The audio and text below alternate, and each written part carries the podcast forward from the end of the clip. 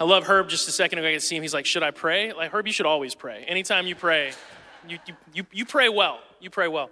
Um, well, hey, uh, we have a treat this morning. Megan is actually going to teach today, which is going to be awesome. Um, don't cheer too much. She hasn't even given the message yet, okay? Cheer on the front. No, um, it's funny. La- actually, originally had asked Megan to speak last week, uh, but last week was Mother's Day. And so as the week came on, it was kind of weird to be like, Happy Mother's Day. Here's a lot of work to do. Thanks for giving me the morning off. Uh, that didn't feel right, so we moved it to this week. Um, but I'm so excited about what she's sharing this morning, so excited about what God has shown her, and uh, I know it's just gonna it's gonna bless all of us this morning. So just be open to whatever God shares through His Word and enjoy. All right. So there you go. Hey, everybody. I am really excited to share about this um, part of Romans. It has something in it that I am so passionate about and love talking about. So I feel really excited to get to talk about it with you guys this morning. Um, but before we jump into the new stuff, we want to make sure that we understand the framework of what Romans has been talking about because it's been a lot of things. Romans gives so much information to us as Jesus followers, and the way Paul writes is a little messy. But this is the framework of what we've been talking about. That when we are born, we are born with flesh. Sometimes we call that sin nature, um, and you think of it like humanity, like that, that human part of us. We're born with that, and that leads to death. And Justin's gone over this a lot. That no matter what, this is the result according to Scripture. But because of Jesus, we get to be born again and we're born into the Spirit, and that leads to life. And this is what all of Romans is talking about. Um, but as Romans talks about it, like I said before, it's a little messy. We've used this as our diagram to describe what this is like. This is what it feels like reading Romans sometimes, and this is what it feels like inside of us as we try to figure out how to live from the spirit birth and not the flesh birth. It can feel very tangled and it can feel very messy. What we're going to do today is we're going to pull at some of these strings and see what happens. Okay? We're going to look at some of the things in Romans and we're going to pull on them a little bit. I don't expect this whole mess to unravel and all of a sudden have great clarity, but we are going to get clarity on some really important things for us as Jesus followers. We're going to jump around in scripture a lot, using Romans as our anchor as we pull on some of these threads. Is everyone good with that? Okay. So let's start where Justin left off last week, and we're in Romans 8, verse 5. We're going to read 5 to 10. For those who are according to the flesh set their minds on the things of the flesh, but those who are according to the Spirit, the things of the Spirit. For the mind set on the flesh is death, but the mind set on the Spirit is life and peace. Okay, so again, we're getting that same framework. Set on the flesh is death, spirit is life. Verse 7 because the mind set on the flesh is hostile towards God, for it does not subject itself to the law of God, for it is not even able to do so, and those who are in the flesh cannot please God. And Justin talked about the law before. If you missed that, go back and listen to it. We're not going to spend a lot of time on law today. That's not the thread we're going to pull, okay? Verse 9, however, you are not in the flesh, but in the Spirit, if indeed the Spirit of God dwells in you. But if anyone does not have the Spirit of Christ, he does not belong to him.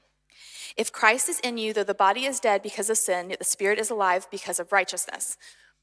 Now, in that section, there's a lot going on. You have Paul talking about mind and spirit and body and flesh and all these things. And you start to really get a sense of the picture that you're not just one part. Okay?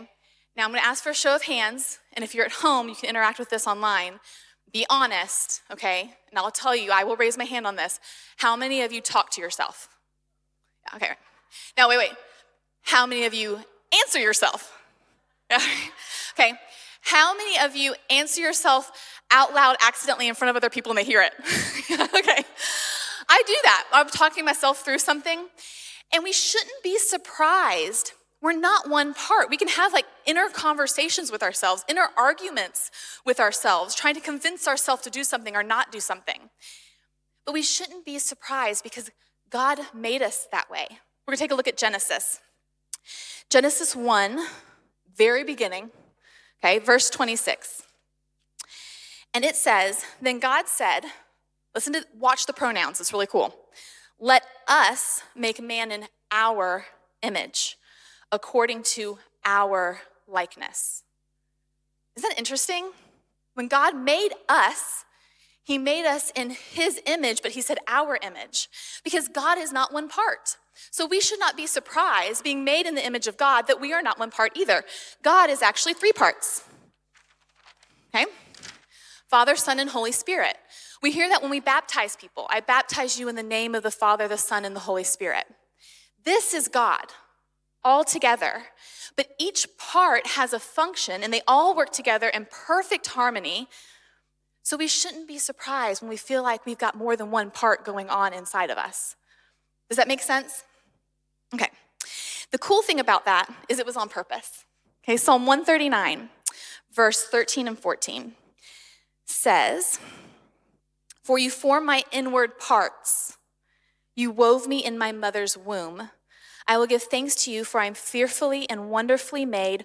Wonderful are your works, and my soul knows it very well.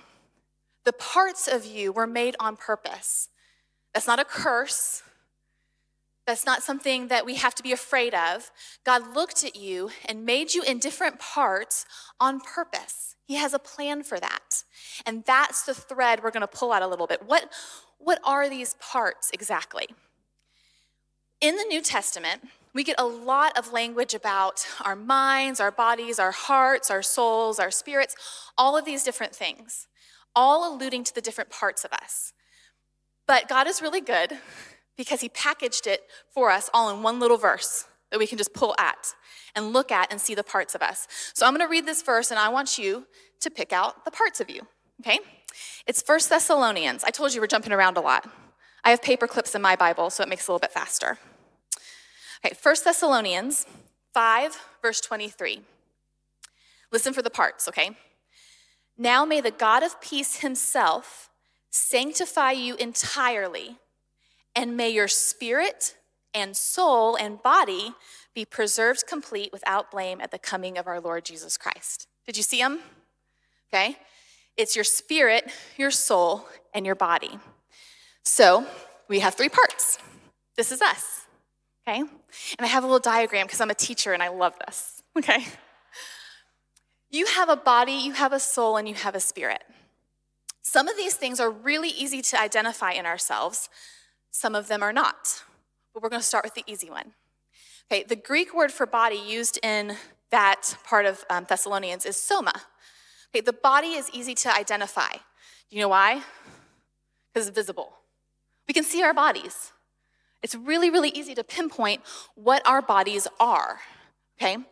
Our bodies our appearance, our physical features, our energy, our fitness, our talent, all of the things that you can see and touch and feel. This is it's your body. And that's part of you that God made, fearfully and wonderfully made. He picked you out. He picked out your height. He knows the hairs on your head. This is precious to God. He made this in you. You are a body. But you are also a soul and a spirit. This is harder. Okay? And it's harder for one main reason because both of these are unseen parts of us. You cannot see your soul and you cannot see your spirit. So it's hard for us to identify what is our soul and what is our spirit. But the Greek words give us a little bit of a hint. Okay, psyche, psychiatry, psychology, it's that part of us that's unseen, but it like makes up who we are. That's our souls. Things like this. Our emotions, oh, it's tearing. Hold on. My tape is too strong. Okay. It's our emotions, our thoughts, our opinions. Do you have opinions? I have opinions. Okay. Our preferences, our intellect, how you think, passions, dreams, desires, personality. These are all parts of you, and they make you uniquely you, but you can't see them. Okay? Sometimes we get in trouble. People can't always see my opinions until I roll my eyes, then they can see it. okay? But you, this is all a part of you. You are designed with these things. You are designed with a soul, but it's unseen. Does everybody understand what we're talking about? Okay, so you've got body, and you've got soul, and you've got spirit. So, if this is our soul, what is our spirit? And it's really cool because we have another little like treasure of a verse in Hebrews that talks exactly about soul and spirit. Okay? It's in Hebrews 4, verse 12. I love these little treasures of verses that just tie it all together. Hebrews 4:12 says, "For the word of God is living and active and sharper than any two-edged sword, piercing as far as the division of soul and spirit, of both joints and marrow, and able to judge the thoughts and intentions of the heart." So there Hebrews is really clear. There's a division here. These are not the same thing. They're different and they're divided. Okay, just like we talked about God has different parts and they all work together, all of our parts influence each other, but they're all separate things. Okay? You can see how your soul would influence your body, right? You know, your thoughts and emotions might make you do things physically. Okay? Your spirit also has influence over your soul and your body. The word spirit, pneuma, means breath. That's how the, God's word describes our spirits it's our breath.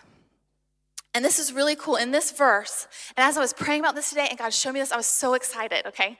This is where you're gonna need to turn on your nerdy brain a little bit, okay? And we're gonna let God use that to teach us something deeply spiritual, okay? He says it divides soul and spirit like joint and marrow. That's weird. Whenever I come across something in the Bible, I'm like, that's weird. There's a reason. God doesn't waste anything. And when he gives us an analogy or he gives us a metaphor, he picked it out. There's something there for us. He could have said it divides right and left. That's very high concept, right? Right and left. Wouldn't that be better? Or it divides horizon and sea. I don't know, but he didn't. He said joint and marrow. Why? Because our soul is like our joints and our spirit is like our marrow. See, our soul, our joints are in our body. You can kind of see my wrist, but you can't see the inner workings of my wrist, or something really bad has happened to my wrist. okay? You can't see the bones and the ligaments and the tendons, but you kind of know it's there. That's what our soul's like. It's unseen, but it moves us around. It's what moves us. We do the things that we do because of our souls. Any psychiatrist or psychologist would tell you that. That the things you do, you do because of your soul. The things you do in your body, you do because of your soul. Okay? If I go eat a bunch of ice cream because I'm sad, that's my soul. Okay? we do the things we do because of our souls. It's like our joints that move us around. We can't see it exactly, we know it's there, and it moves us okay? But spirit, spirit is marrow. Marrow is the deep center of your bones, so unseen and so core to our beings. Spirit is marrow, and you have a spirit. That deep core of you, that deep center of you, is what God talks to. And I want to show you this through the analogy of marrow, okay? So, nerdy brain, here we go, right? I don't have a lot of medical knowledge, so we're just going to use like the basic medical knowledge. I'm sure some of you in here know way more about bone marrow than I do, but here we go. So, bone marrow makes your blood, okay? It makes the blood in your body. And it makes three different cells of blood and that directly correlates to what our spirit does. I think this is so cool. Written before modern medical science, God knew what he was talking about. And he's, the marrow makes red blood cells. Are you with me? I know, I'm a teacher, it's early. Okay, sorry, I get nerdy early in the morning. Your red blood cells carry oxygen to your body. Your spirit carries the breath of God to you, it communes with God. That's what your spirit does. Okay, in Genesis 2 7, it says, when God created man, this is the story of God making Adam. This is how God made Adam. It says, Then the Lord God formed man of dust from the ground and breathed into his nostrils the breath of life, and the man became a living being. Do you know how many things God breathed into when he created them? Us. Just us. He made the trees and the oceans and the clouds and the sunsets and the birds and all of the things, but He breathed into you. And that breath is the Spirit. That's what talks to God. When you're in worship and you're in that moment where you're worshiping and you can, that's that. That's Spirit.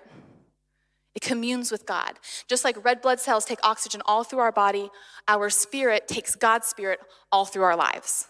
Okay? Marrow also creates platelets.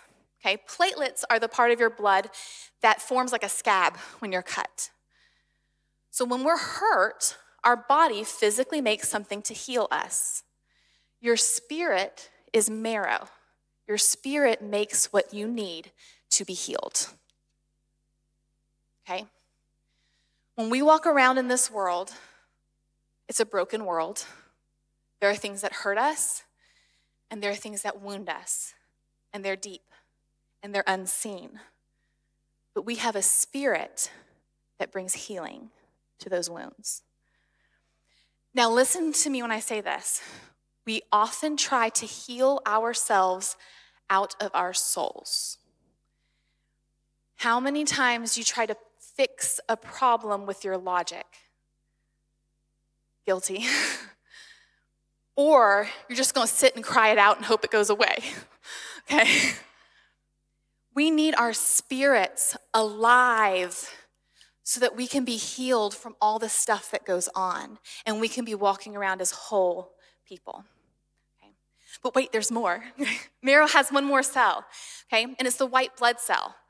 White blood cells are made by marrow to fight off infection. Okay? So, guess what your spirit does? It fights off the infection of sin. Yes, it's true, it does. It fights the infection of sin. Like I said, we live in a broken world. We're walking around. Sin is everywhere. The enemy try it says he prowls around like a roaring lion looking for who he can devour. How do we fight that off? We fight that off with our spirits because our spirits have won, okay? Our spirits are victorious. How often, reality check for myself too, do I try to fight off sin with my soul? I'm gonna muster it, I'm gonna will it to happen.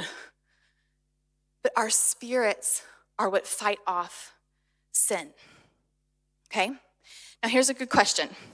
We've been talking in Romans about flesh versus spirit. So, which part is flesh and which part is spirit? We'll start with the easy one. Which one's spirit? Spirit, that's right, okay. Spirit is spirit. That one was easy. So, which part is flesh? Uh, body for sure, and soul. We don't like to call our souls flesh, though. We don't like it because we really like our souls. We love our opinions and we love our preferences and our personalities, but it's flesh. We don't like to call it flesh because we know where flesh leads, right? Ugh. Okay? We don't like to call it flesh because we don't want it to lead to death. But the truth is, our soul is flesh. Okay, we're gonna take a look at Galatians, Galatians 5. And I'm telling you, when Paul wrote Galatians, he had to be thinking the same things he was thinking when he wrote Romans. Um, because it's very parallel, Galatians 5. So as we read it, you're going to see things like, that sounds familiar. And it should, because we've been talking about this stuff. Galatians 5, 16 through 21. But I say, walk by the Spirit, and you will not carry out the desire of the flesh, for the flesh sets its desire against the Spirit, and the Spirit against the flesh. For these are in opposition to one another, so that you may not be able to do the things that you please. Does it sound familiar? What Justin's been talking about week after week, that flesh versus spirit, all of this stuff is going on. But if you are led by the Spirit, you are not under the law. See, he's talking about law again. I'm telling you, Paul was having like deja vu when he was writing this. Now, I'm about to read a list in verse 19. It's a really ugly list, okay? It's a list of a bunch of sins. And it's tempting when we read this list to start going like, oh, I did that, okay? And start getting discouraged. That's not how I want to read it today. I want you to read this list of flesh and ask, where does it come from? And see if it's really coming from the soul, okay? The deeds of the flesh are evident, and this is verse 19, which are immorality, impurity, sensuality. Now, I might look at that and go, well, that's body, but it's body driven by soul. Okay? Verse 20 idolatry, sorcery, enmities, strife, jealousy. Where does that come from? It comes from my soul. Outbursts of anger, soul. Disputes, dissensions, factions, envying, drunkenness, carousing, and things like these, of which I forewarn you, just as I have forewarned you that those who practice such things will not inherit the kingdom of God. You see, we can read that list and we're tempted to throw everything into the body category. You know, drunkenness and immorality, and those are things we do in our bodies, but they are driven by our souls. Our souls are flesh. They are flesh. And we have to be honest and truthful about that. All of it. But Psalm 139 says, fearfully and wonderfully made. Didn't God make this stuff? And He did. He did. He gave you dreams, He gave you your goals. He wrote out your days and gave you a personality and gave you opinions and gave you the ways that you do things, all the little quirky things you do. Psalm 139 says, You are intimately acquainted with all of my ways. He knows your soul, He made it. And the thing is, it's not all bad but it is all flesh. Period. Okay, so when we label this, all right, we have soul. Hold on. Moms need three hands. Okay. All right, we have soul. This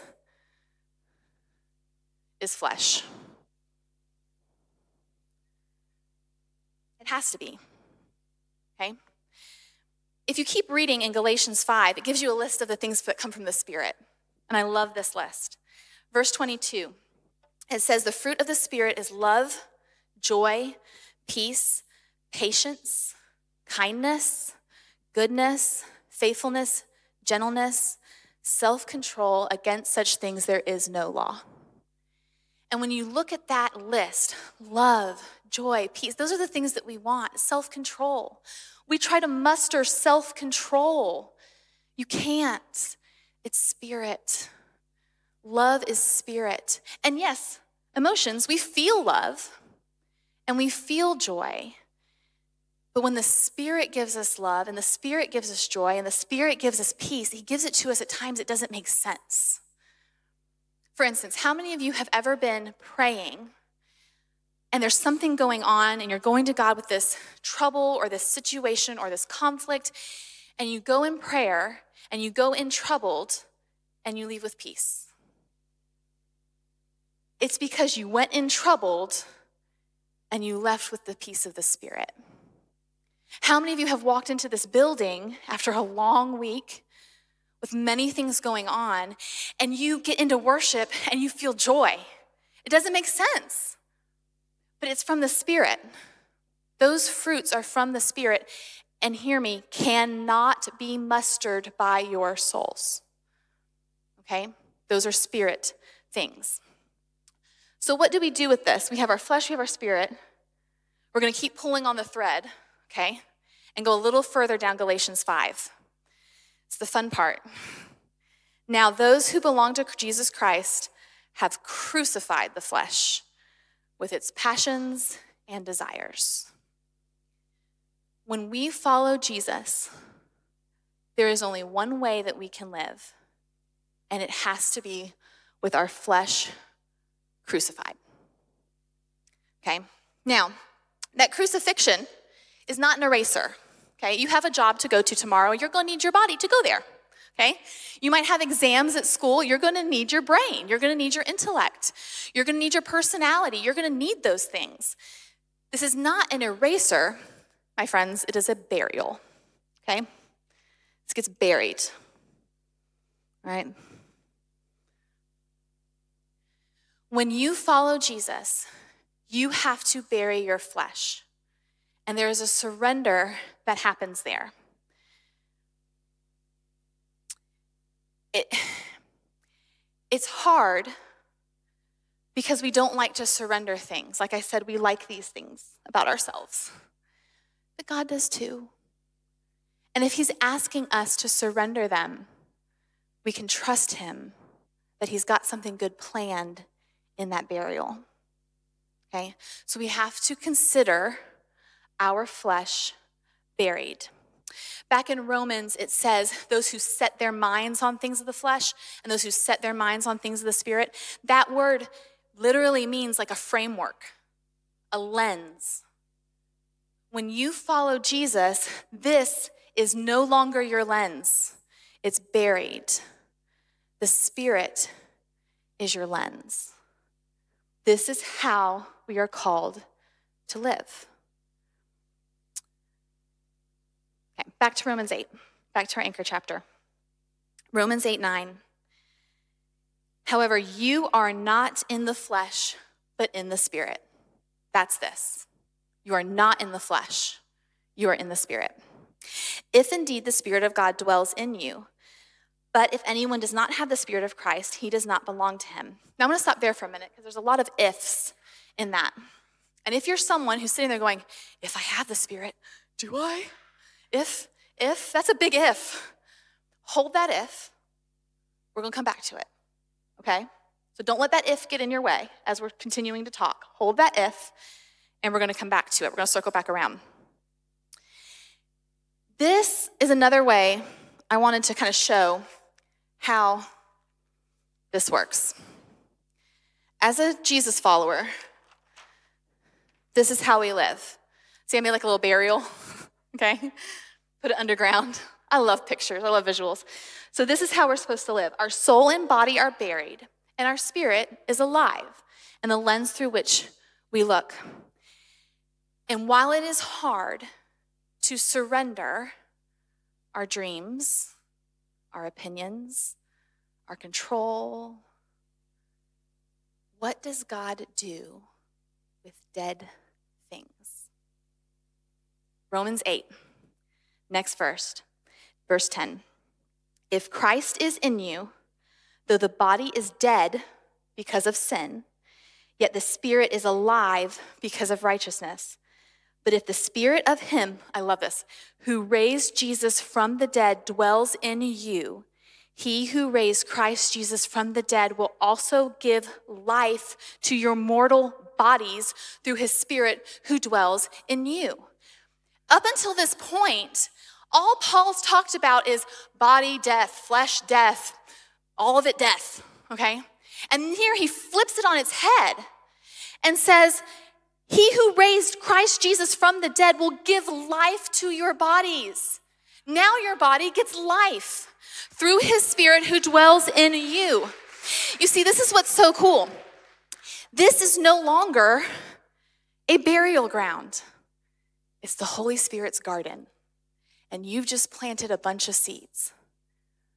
When you surrender your dreams and you surrender your goals and your will and your opinion and your preferences and you bury it in the ground, the Holy Spirit gets to look down and say, Oh, I love this part of them. I'm going to make that grow. And it looks down and says, Hey, your talent, that amazing talent you have in your soul, I'm going to grow that up. And the pride that used to accompany it, that's going to stay buried. Okay? It looks at you and says, Hey, that dream that I gave you, as a little kid of something you wanted to do, I'm going to start growing that up. And the insecurity that the world put there, that's going to stay down. And God gets to look at you and pick out the things about you that He loves, that He put there, that He made when you were formed. And He formed your inward parts. And He gets to grow up this amazing garden. And He gets to put down the things that aren't supposed to be there the pride, the insecurity, the fear, all of that stays buried. And you get to live alive with the Spirit being what pulls up and grows in you who you are supposed to be. You know that feeling? Justin's mentioned a lot, like we feel like we're not who we're supposed to be. This is who we're supposed to be surrendered, and then the Spirit gets to do His work. And the things that you were always supposed to do, He grows up. And the things you were never supposed to have stay gone. Okay? Romans, I'm going to jump ahead a little bit. Romans 8:32. He who did not spare his own son, but delivered him over for us all, how will he not also with him freely give us all things? We have an enemy who plays with our minds, and he would like you to believe that surrendering yourself is a death of all the things. But that's not what God's word says. He gave up his son. How will he not also freely give us all things? All things, all the things, all the things that you want that love, that joy, that relationship, that communing with God, the healing of your wounds, the ability to fight off the enemy and just go. All things are given to you by the God of the universe when you live this way. Don't let the enemy tell you this is death. This is life. It's death of all the stuff he wants. Hallelujah. And it's life of all the stuff that God wants. We get all the things. All the things. So there's a list. I made a list out of Romans 8 of all the things that Paul mentions that we, we get. Now, it's not a comprehensive list but it's a good list. And when we live this way, when we live with the Spirit in charge, here's what we get you are no longer obligated to your flesh. All those times that you struggle, and all of the shame that you feel over all the struggles, you are no longer obligated to any of it. It's done. You get to live according to the Spirit. You get freedom from slavery. Anything you feel like that enslaves you, anything that you feel like has a hold on you, worry over finances, addictions, things that just plague your mind. You get freedom, freedom from it. You don't have to live with it anymore. You don't have to live with it anymore. You get to cry out to God and call him daddy. Romans 8, verse 15. I didn't give this one to the guys back there, but it says, For you have not received a spirit of slavery leading again to fear, but you've received a spirit of adoption as sons by which we cry out, Abba, Father. You get to look at God and call him Daddy. You get to do that. I'm not making it up. It's not a fairy tale. It's not some dream. It's not some nice thing written. For real, you get to go to God and call him daddy. And I don't know what relationship you have with your regular father. I have an awesome dad. You get to go to God.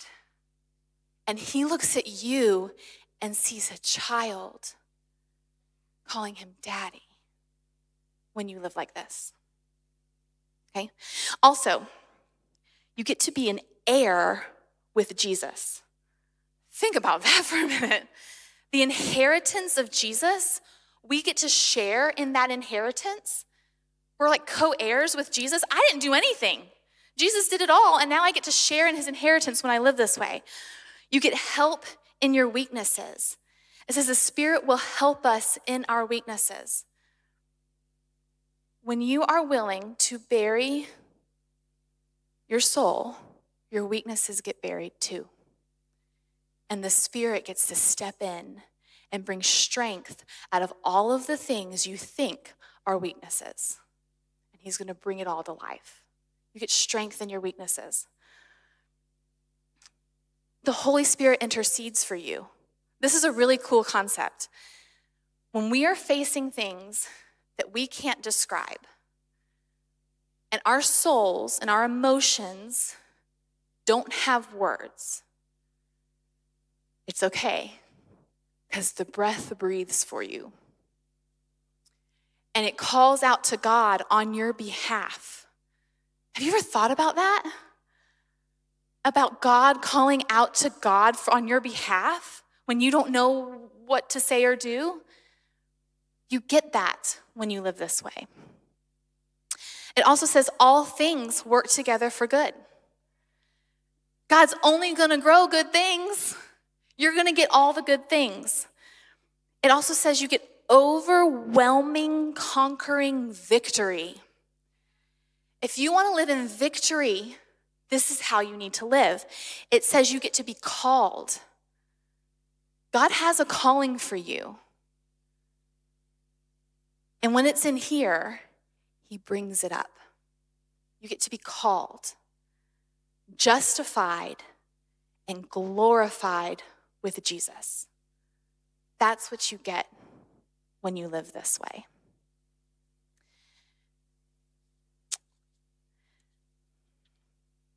I want to read from Romans 8, verse 31 through 39. Okay? And understand that living this way precedes what I'm about to read.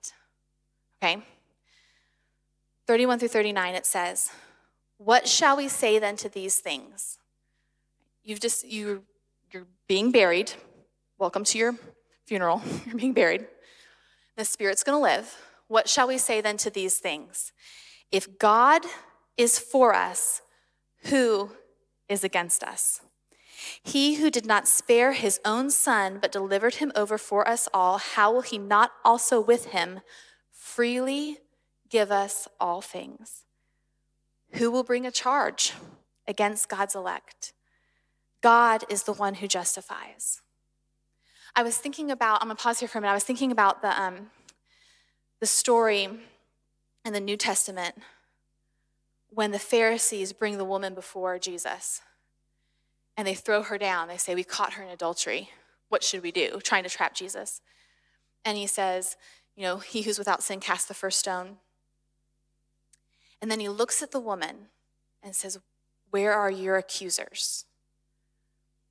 When you live this way, where are your accusers? You have none. Okay? So we're back in verse 34.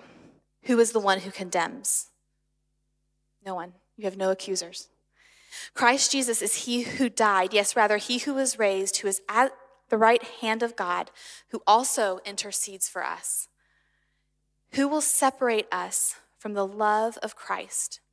Will tribulation or distress or persecution or famine or nakedness or peril or sword? Just as it is written, For your sake we are being put to death all day long. We are considered as sheep to be slaughtered. But in all these things, we overwhelmingly conquer through him who loved us. I want you to look back. Look at this tribulation, distress, persecution, famine, nakedness. That's soul and body. Okay? That's attacks on your soul and on your body. Verse 37 But in all these things we overwhelmingly conquer through him who loved us. For I am convinced that neither death, nor life, nor angels, nor principalities, nor things present, nor things to come. It's pretty much covering all of it, but it keeps going. Nor powers, nor height, nor depth, nor any other created thing will be able to separate us from the love of God which is in Christ Jesus our Lord. Listen to me. When you live like this, it doesn't matter what's going on around you because this is going on within you and nothing can touch it. Nothing can take this away from you. When the Holy Spirit grows something in you, nothing can touch it. For too long, we have lived with our bodies and our souls as our lens, letting the enemy use that as his playground. I am not the enemy's playground. I am the Spirit's garden, period. And this is how we get to live, and nothing can touch it. Nothing. It cannot be taken away from you. This is eternal. Now, I want to go back to that if that we held. Okay? That if. Where um, in verse 9, Paul says, If indeed the Spirit of God dwells in you. And I want to pause here for a minute. Because when we talk about the Spirit of God, it's hard to understand. And people have kind of messed it up.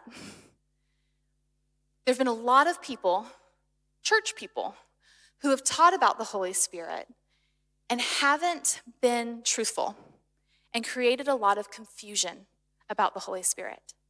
So we're going to go to God's word that we know is truth and ask, what about the Holy Spirit? So in the New Testament, when Jesus is leaving his disciples, he said, I'm going to send you my spirit. And this happens a bunch of different times in the New Testament that's recorded. I'm sure it happened more than what's recorded. One time, Jesus meets with his disciples and breathes on them the Spirit. Another time, they're in a room and a violent wind comes and sweeps through, and they all have tongues of fire on their heads and they're speaking in different languages and they have the Spirit. Another time, there's disciples in a room praying and there's an earthquake and there's the Spirit. Peter says, repent, be baptized, get the Spirit. So, how does it work? Yes, all of it. God can do whatever he wants to do, and the enemy would like to confuse us and tell us it has to happen a certain way.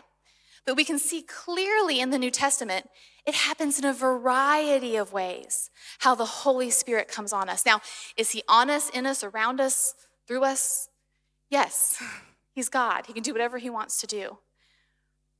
But we are clear that we need the Holy Spirit to live this way. This is impossible without the Holy Spirit. And we need the Holy Spirit. So, what do we do to get the Holy Spirit? Does it just happen? It's a good question, right? We're all confused because it's confusing, because people have confused it. Jesus is very clear about how we get more of the Holy Spirit. Luke 11 13. Now, this is Jesus talking to his disciples. And I'm sorry, I don't know who's told you about the Holy Spirit, but Jesus knows the Holy Spirit better than anybody. Okay? Any person. Jesus knows the Holy Spirit. And this is what he says Luke 11 13. If then, being evil, know how to give good, if you then, being evil, know how to give good gifts to your children, how much more will your heavenly Father give the Holy Spirit to those who ask him? So I don't know what you've been told about the Holy Spirit. I don't know what your experiences have been with people who say they're filled with the Holy Spirit. Jesus is very clear. How much more to those who ask? That's it ask. That's all we have to do. We have a good Father. We just saying, You are good, you are good. We have a good Father. And when we go to Him and ask for the Holy Spirit, He gives it to us. I would like for us to not miss this opportunity to ask for the Holy Spirit. Now, we're all in different places in the room. Some of you, maybe like, Jesus, I'm not even really sure. Talking about spirit, I'm a little weirded out by this. But here's the truth you are spirit. God breathed into you, and you know it. And that spirit needs to be alive. And that's only through Jesus.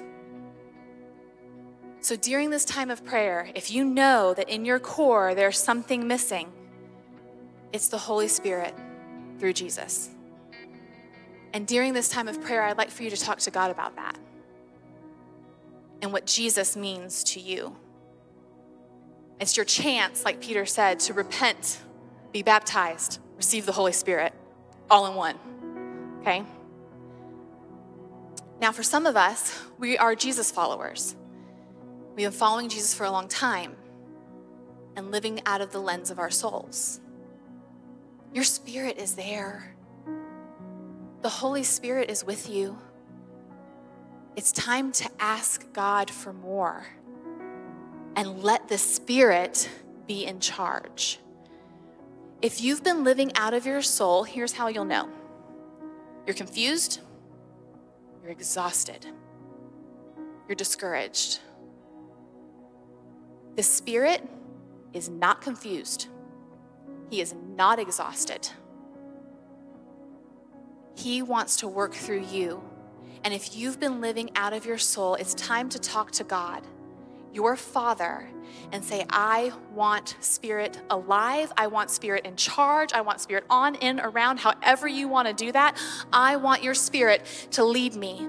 I will bury myself so that you can grow what you want to grow. Some of us in here live like this. It's a process. He's growing stuff, He's killing stuff in His time, in His way, and in His order. And when we live like this, I don't have to tell you, ask for more. It's so good. It's so, so, so good. We can always ask God for more. If in any part we feel like we're lacking, if in any part we want more of God, we can ask for more. It says, ask and He will give you how much more? So much more. So during this time of prayer, wherever you're at in this process, do not miss the opportunity to go to your Father and ask Him for more. I want all the things. I want them all. And I am not afraid to ask. If there's any part of you, some of you, that personality soul part doesn't like to ask for things. Okay, I won't make you raise your hands, but how many of you don't ask for directions even when you need to? Okay? You don't want to ask for help, you're going to do it by yourself. Okay? That needs to die and you need to ask. Ask. If any part of you goes like, I don't want to ask, drop the pride, drop the insecurity, drop the doubt, and ask. And then watch what God does. So we're to pray together. I'm to give us some quiet time. I want you to talk to God. You can talk to God. I don't have to talk to God for you. You talk to God about where you're here and ask for the Spirit and then I'm to close this out. Okay? I'm to say bow your heads and close your eyes, not because we have to, because you don't want distraction. Okay? So we'll bow our heads and we'll close our eyes and talk to God and ask for that spirit.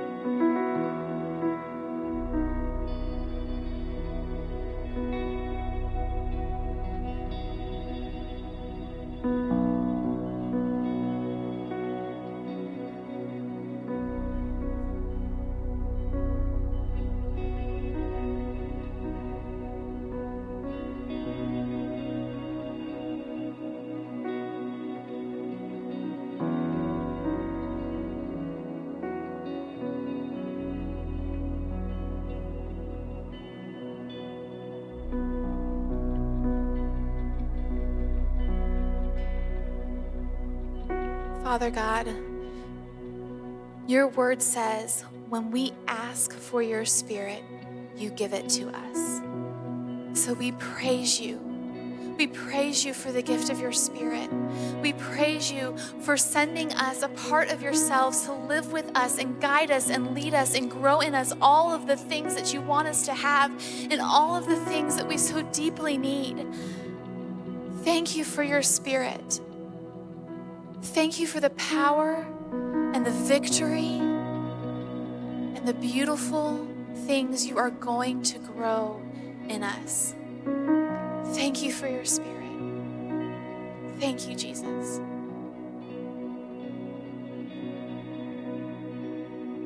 Now, I, I want to say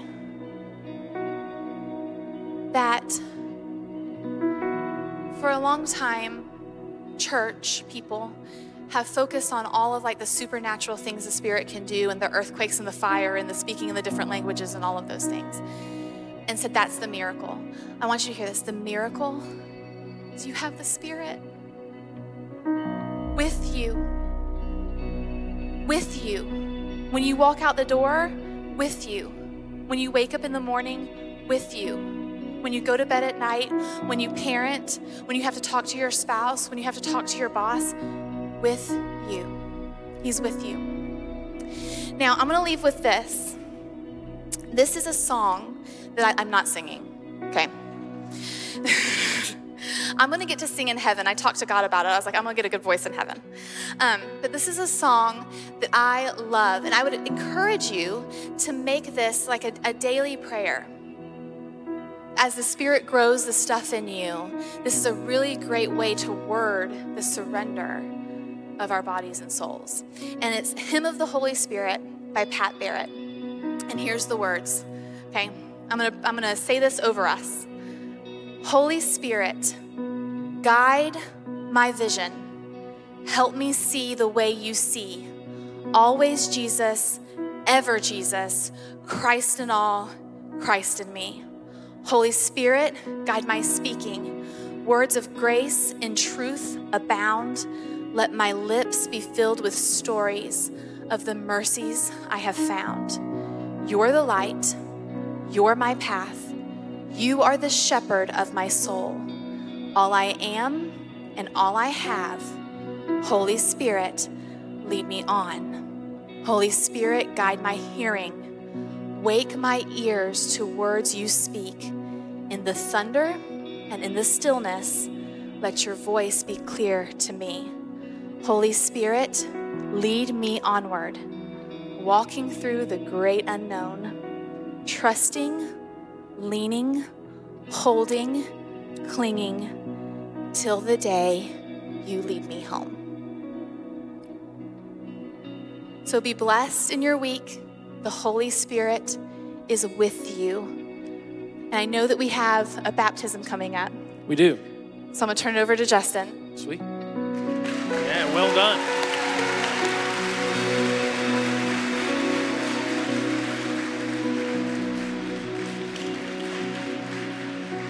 I don't know about you, I learned a lot today. Ready? Like I'm just like sitting in class, and, and I, I'll tell you guys this. Uh, you guys can go ahead and make your way into the tank if you want.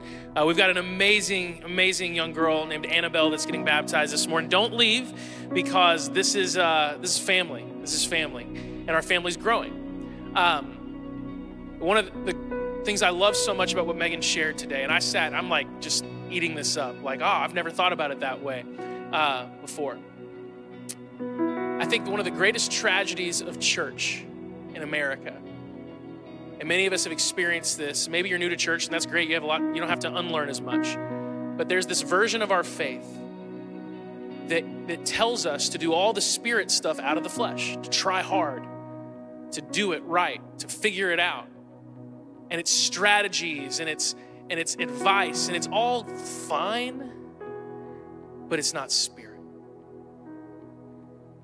The beautiful thing about God is that He's the one that does the work. That's what Megan, He's He's the gardener. Right? You're his garden. It's not you that has to do all the work. It's actually you that just has to surrender and be like, do your thing. And so I want to encourage you to keep praying that all week long. This was uh, this is a good word today. That was this was good. I'm so glad we're here. All right. I'm also glad I married that woman. Okay. Uh, I guess what I should say is I'm glad she married me. That's actually the truth.